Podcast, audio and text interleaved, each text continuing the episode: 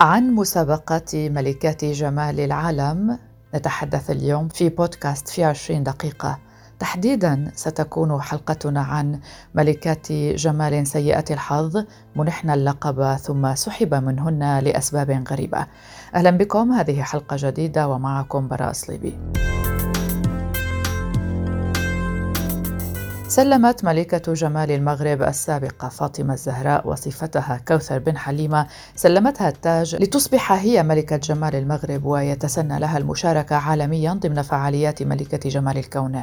وخلال ذلك الحدث وحدث ذلك قبل حوالي الأسبوع تصدر هاشتاغ كوثر ليست مغربية تصدر الترند على تويتر في الجزائر والمغرب فشهدت الساحة الافتراضية حربا في التعليقات والمنشورات بين الطرفين حيث طالب نشطاء مغاربة حكومتهم بتنحية بن حليمة باعتبار أنها جزائرية داعين لإيقاف المهزلة لأن في المملكة الكثير من النساء الجميلات اللواتي بإمكانهن تمثيل المغرب أحسن تمثيل التمثيل لتأتي هذه الحادثة وتعمق أزمة الدولتين.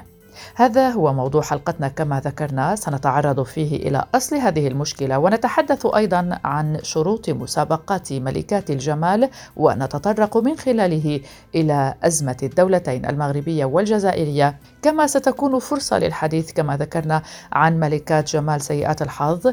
تم منحهن اللقب ثم سحب منهن لأسباب كثيرة منها قد تكون سياسية أو لأسباب أخرى. إذا ملكة جمال المغرب الجديدة كوثر بن حليمة أثارت جدلا واسعا على مواقع التواصل الاجتماعي بعدما كشفت خلال تتويجها عن أصولها الجزائرية. التصريح المفاجئ لملكه جمال المغرب شكل صدمة كبيرة وغضبا في الشارع المغربي حيث قالت في حفل تتويجها إن أصولها جزائرية وكان ذلك في إجابة لها عن المرأة التي تلهمها فأجابت قائلة جدتي التي قدمت إلى المغرب إبان حرب التحرير الجزائرية بالقليل من الإمكانيات مع عائلتها وأخوتها وأخواتها الصغار كبرت في عائلة تعلمت داخلها الخياطه ومع مرور الوقت استعملت هذه المهارة كميزة لمساعدة النساء في المغرب لصنع استقلاليتهن. هذه ترجمة ما قالته هنا.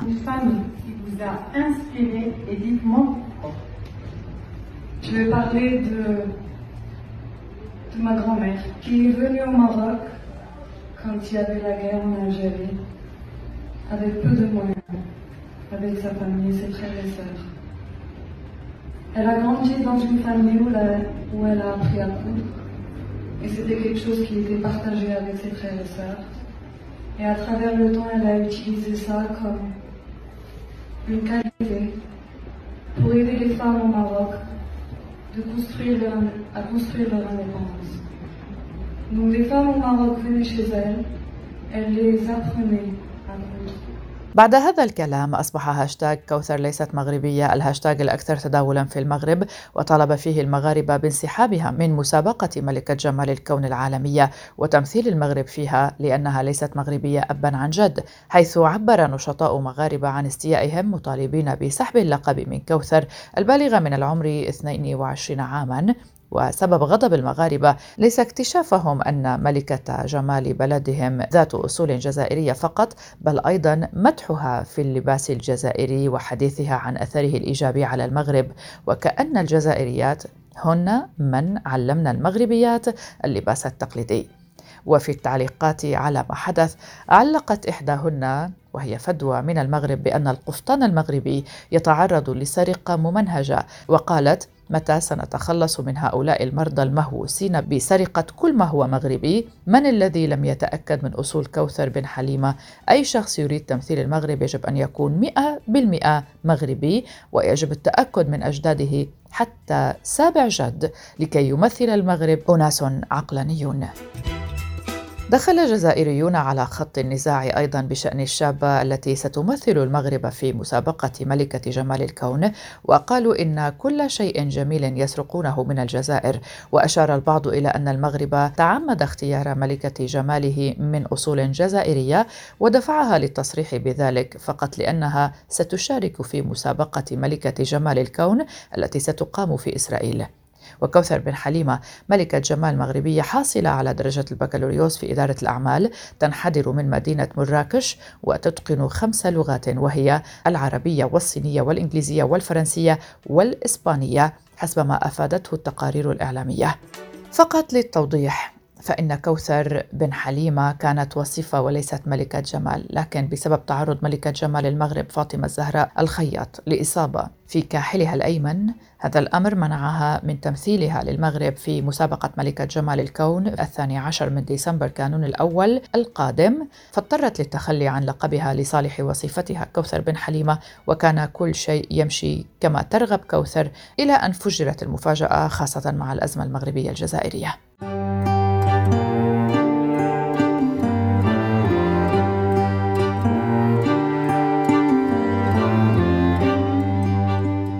الآن سنتحدث كما ذكرنا في بداية حلقتنا عن ملكات جمال سيئات الحظ منحن اللقب ثم سحب منهن لأسباب غريبة.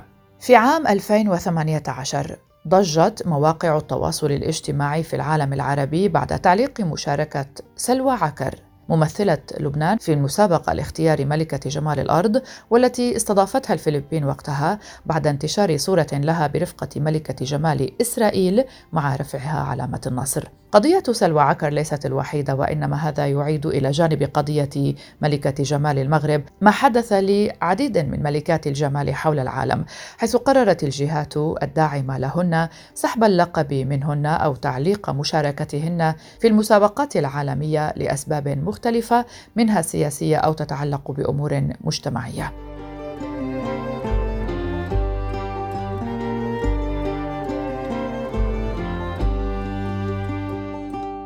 اليوم استطعنا حصر تسع حالات مختلفة لسحب اللقب من تسع ملكات جمال حول العالم. نبدأ من ملكة جمال أوكرانيا لعام 2018 فيرونيكا ديدوسينكو بعد أن تم اكتشاف أنها كانت متزوجة ولديها ابن عمره أربع سنوات واسمه ألكسندر وهو ما يتعارض مع قواعد المسابقة الوطنية ومسابقة ملكة جمال العالم. ملكة جمال الكون 2016 أيضا كريستلي كاريد من بورتوريكو أيضا سحب منها اللقب بعد تصريحاتها في إحدى المقابلات أنها لا تحب أن يتم التقاط الصور لها وهو الأمر الذي صدم المسؤولين عن المسابقة. ملكة جمال بورتوريكو لعام 2015 ديسني فاليز أيضا سحب منها اللقب بعد نشرها تغريدة معادية للمسلمين على تويتر هاجمتهم فيها وقالت إن المسلمين يستخدمون مؤسساتنا من أجل إرهاب الولايات المتحدة الأمريكية ووضع قواعد نفطية. أيضا ملكة جمال العراق لعام 2017 فيان سليمان جردت من اللقب بعدما اكتشف منظمو المسابقة أنها كانت متزوجة وأخفت الأمر وهذا الأمر يتعارض مع قواعد المسابقة كما ذكرنا. ملكة جمال تركيا 2017 إيتير إيسين. أيضا سحب منها اللقب بعد نشرها تغريدة بدت كأنها معادية لسياسة الرئيس التركي وناصرة الانقلاب فوصفت من قاموا ضده بتظاهرات بشهداء. وأيضا سحب اللقب من ملكة جمال فلوريدا جينيسيس دافيلا وذلك عام 2017 بدعوى خرقها لقواعد المسابقة حين استعانت بخبراء تجميل لعمل المكياج لها وكذلك اعتمادها على مصففي شعر محترفين. في السعودية سنة 2017 سحب اللقب من ملكة جمال السعودية ملاك يوسف في مهرجان السياحة العربية لقولها كلام غير حقيقي وبدون إذن من إدارة المسابقة عن السفارة السعودية والسفير. ملكة جمال المغتربين اللبنانيين أماندا حنا سحب منها اللقب سنة 2017 بعد التأكد من زيارتها للأراضي الفلسطينية المحتلة خلال 2016 وذلك يخالف القوانين اللبنانية الرافضة للتطبيع. رانيا مصطفى ملكة جمال العرب سنة 2018 سحبت منها إدارة مهرجان السياحة العربية لقب ملكة جمال العرب وذلك لمخالفتها بروتوكول التعاون مع المسابقة منها مثلا غيابها المتعمد عن الامتحان التحريري بالإضافة لتعديها بالسب على منظمي المسابقة والتشهير بهم.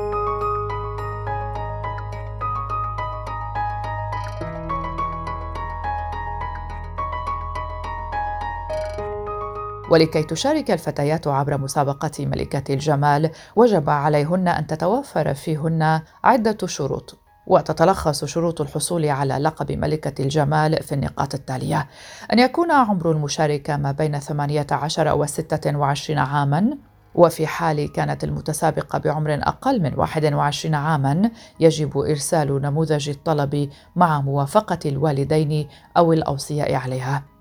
أن يبلغ طول المشاركة ما بين 170 و 175 سنتيمترا كحد أقصى. أن تكون قادرة على التحدث باللغة الإنجليزية بطلاقة. ألا تكون متزوجة ولم يسبق لها الزواج والولادة، وأن تكون متناسقة الوزن والجسم. أن تكون ذات شخصية جذابة ولديها جمال ملفت في الوجه بالإضافة إلى إرفاق تقرير طبي كامل مع نموذج الطلب قبل تسليم الاستمارة للجنة التحكيم أن يخلو سجلها من أي مخالفات أو أفعال قد لا يتماشى مع المعايير المقبولة للسلوك العام الجيد. وأن تكون مستعدة للتعاون مع التوجيهات التي يقدمها منظمو مسابقة ملكة الجمال أن تنتظر مدة عام كامل قبل تقديمها للطلب في مسابقة ملكة الجمال إن تقدمت في السابق ولم تنجح. أن يحتوي نموذج الطلب من المتسابقة على جميع المستندات المطلوبة والتوقيعات اللازمة مع احتفاظ رئيس اللجنة المنظمة بالحق في استبعاد أي متسابق يدخل المسابقة ولا يستوفي الشروط التي ذكرناها.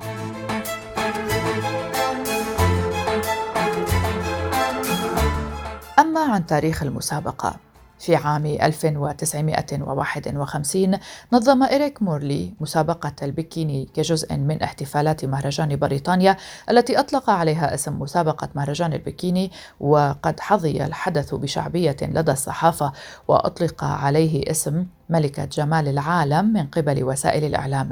كانت مسابقة ملابس السباحة بمثابة ترويج للبكيني الذي تم طرحه مؤخرا في السوق والذي لا يزال ينظر إليه على نطاق واسع على أنه غير محتشم. وعندما توجت الفائزة بملكة جمال العالم عام 1951 وكانت كريستين كيكي هاكنسون وهي من السويد عندما توجت بالبكيني زاد ذلك من الجدل. كان من المقرر في الأصل أن تكون المسابقة بمثابة مسابقة ملكة لمهرجان بريطانيا، لكن إريك مورلي قرر جعل مسابقة ملكة جمال العالم حدثا سنويا. سجل مورلي اسم ملكة جمال العالم كعلامة تجارية وعقدت جميع المسابقات المستقبلية بهذا الاسم. ومع ذلك وبسبب الجدل الناشئ عن تتويج هانكسون بالبكيني هددت البلدان ذات التقاليد الدينية بعدم إرسال مندوبين إلى الأحداث المستقبلية.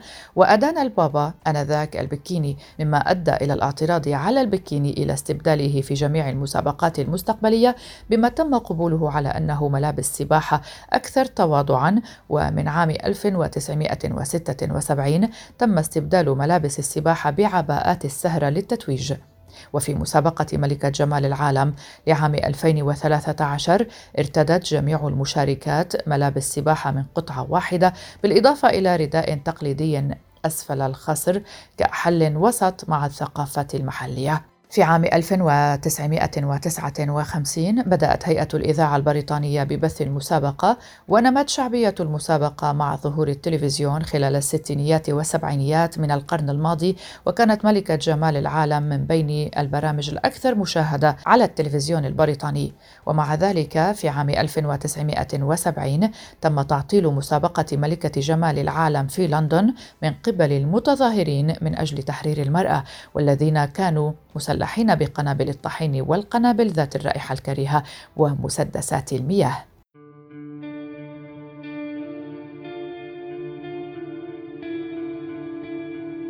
وفي الثمانينيات جددت المسابقة وتم وضعها تحت شعار الجمال بهدف وبالإنجليزية Beauty with a Purpose مع اختبارات إضافية للذكاء والشخصية.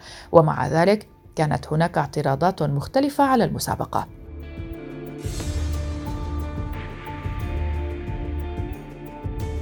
أما عن الأعمال الخيرية التي نسمع بها والتي تقوم على هامش تتويج ملكات جمال العالم والكون والأرض وغيرها فإن منظمة ملكة جمال العالم تمتلك وتدير نهائيات المسابقة السنوية وهي مسابقة نمت لتصبح واحدة من أكبر المسابقات في العالم. فمنذ إطلاقها عام 1951 جمعت منظمة ملكة جمال العالم أكثر من 250 مليون جنيه استرليني للجمعيات الخيرية للأطفال المحرومين وقد حصلت ملكة جمال العالم على امتياز في أكثر من 100 دولة وملكة جمال العالم المحدودة هي شركة مملوكة للقطاع الخاص وبالتالي فإن أرقام أرباحها ونفقاتها ومساهماتها الخيرية ليست متاحة للجمهور.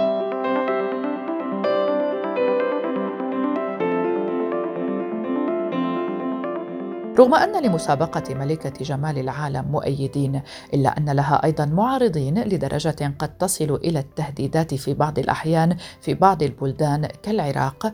أيضا هناك معارضين للمسابقة في جمعيات ومنظمات حقوق المرأة يقولون أنها أي مسابقات اختيار ملكات الجمال تعتبر إهانة للنساء ولا ينبغي إقامتها كما أن بعض رجال الدين في ديانات منها كالإسلام واليهودية والهندوسية أدانوا هذه المسابقة لما وصفوه بعدم جوازها حيث قال عنها مفتي مصر السابق نصر فريد واصل بأنها حرام وغير جائزة شرعاً.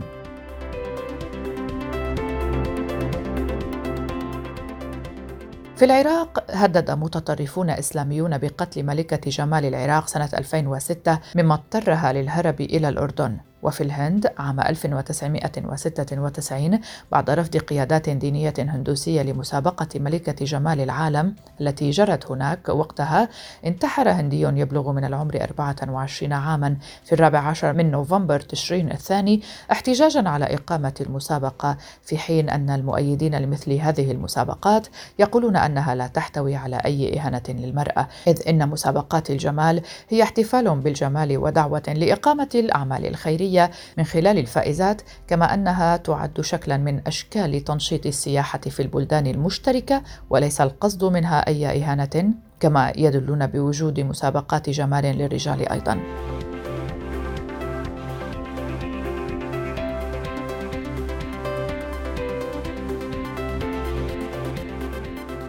النقاد يقولون إن مسابقات الجمال تؤدي إلى تسليع المرأة.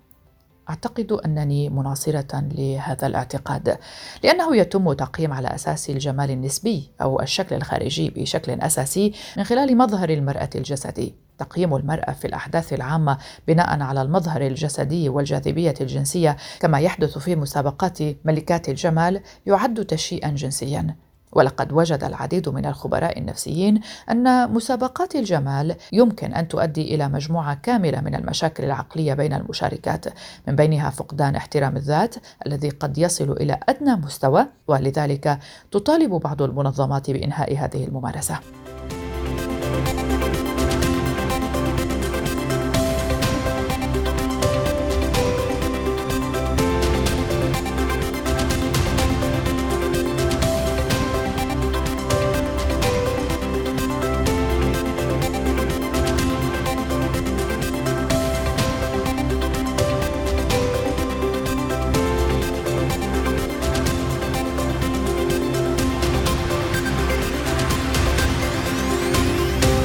هذه كانت حلقة من بودكاست في عشرين دقيقة. كنت معكم براء صليبي شكرا لكم لحسن المتابعة وطيب الاستماع. إلى اللقاء.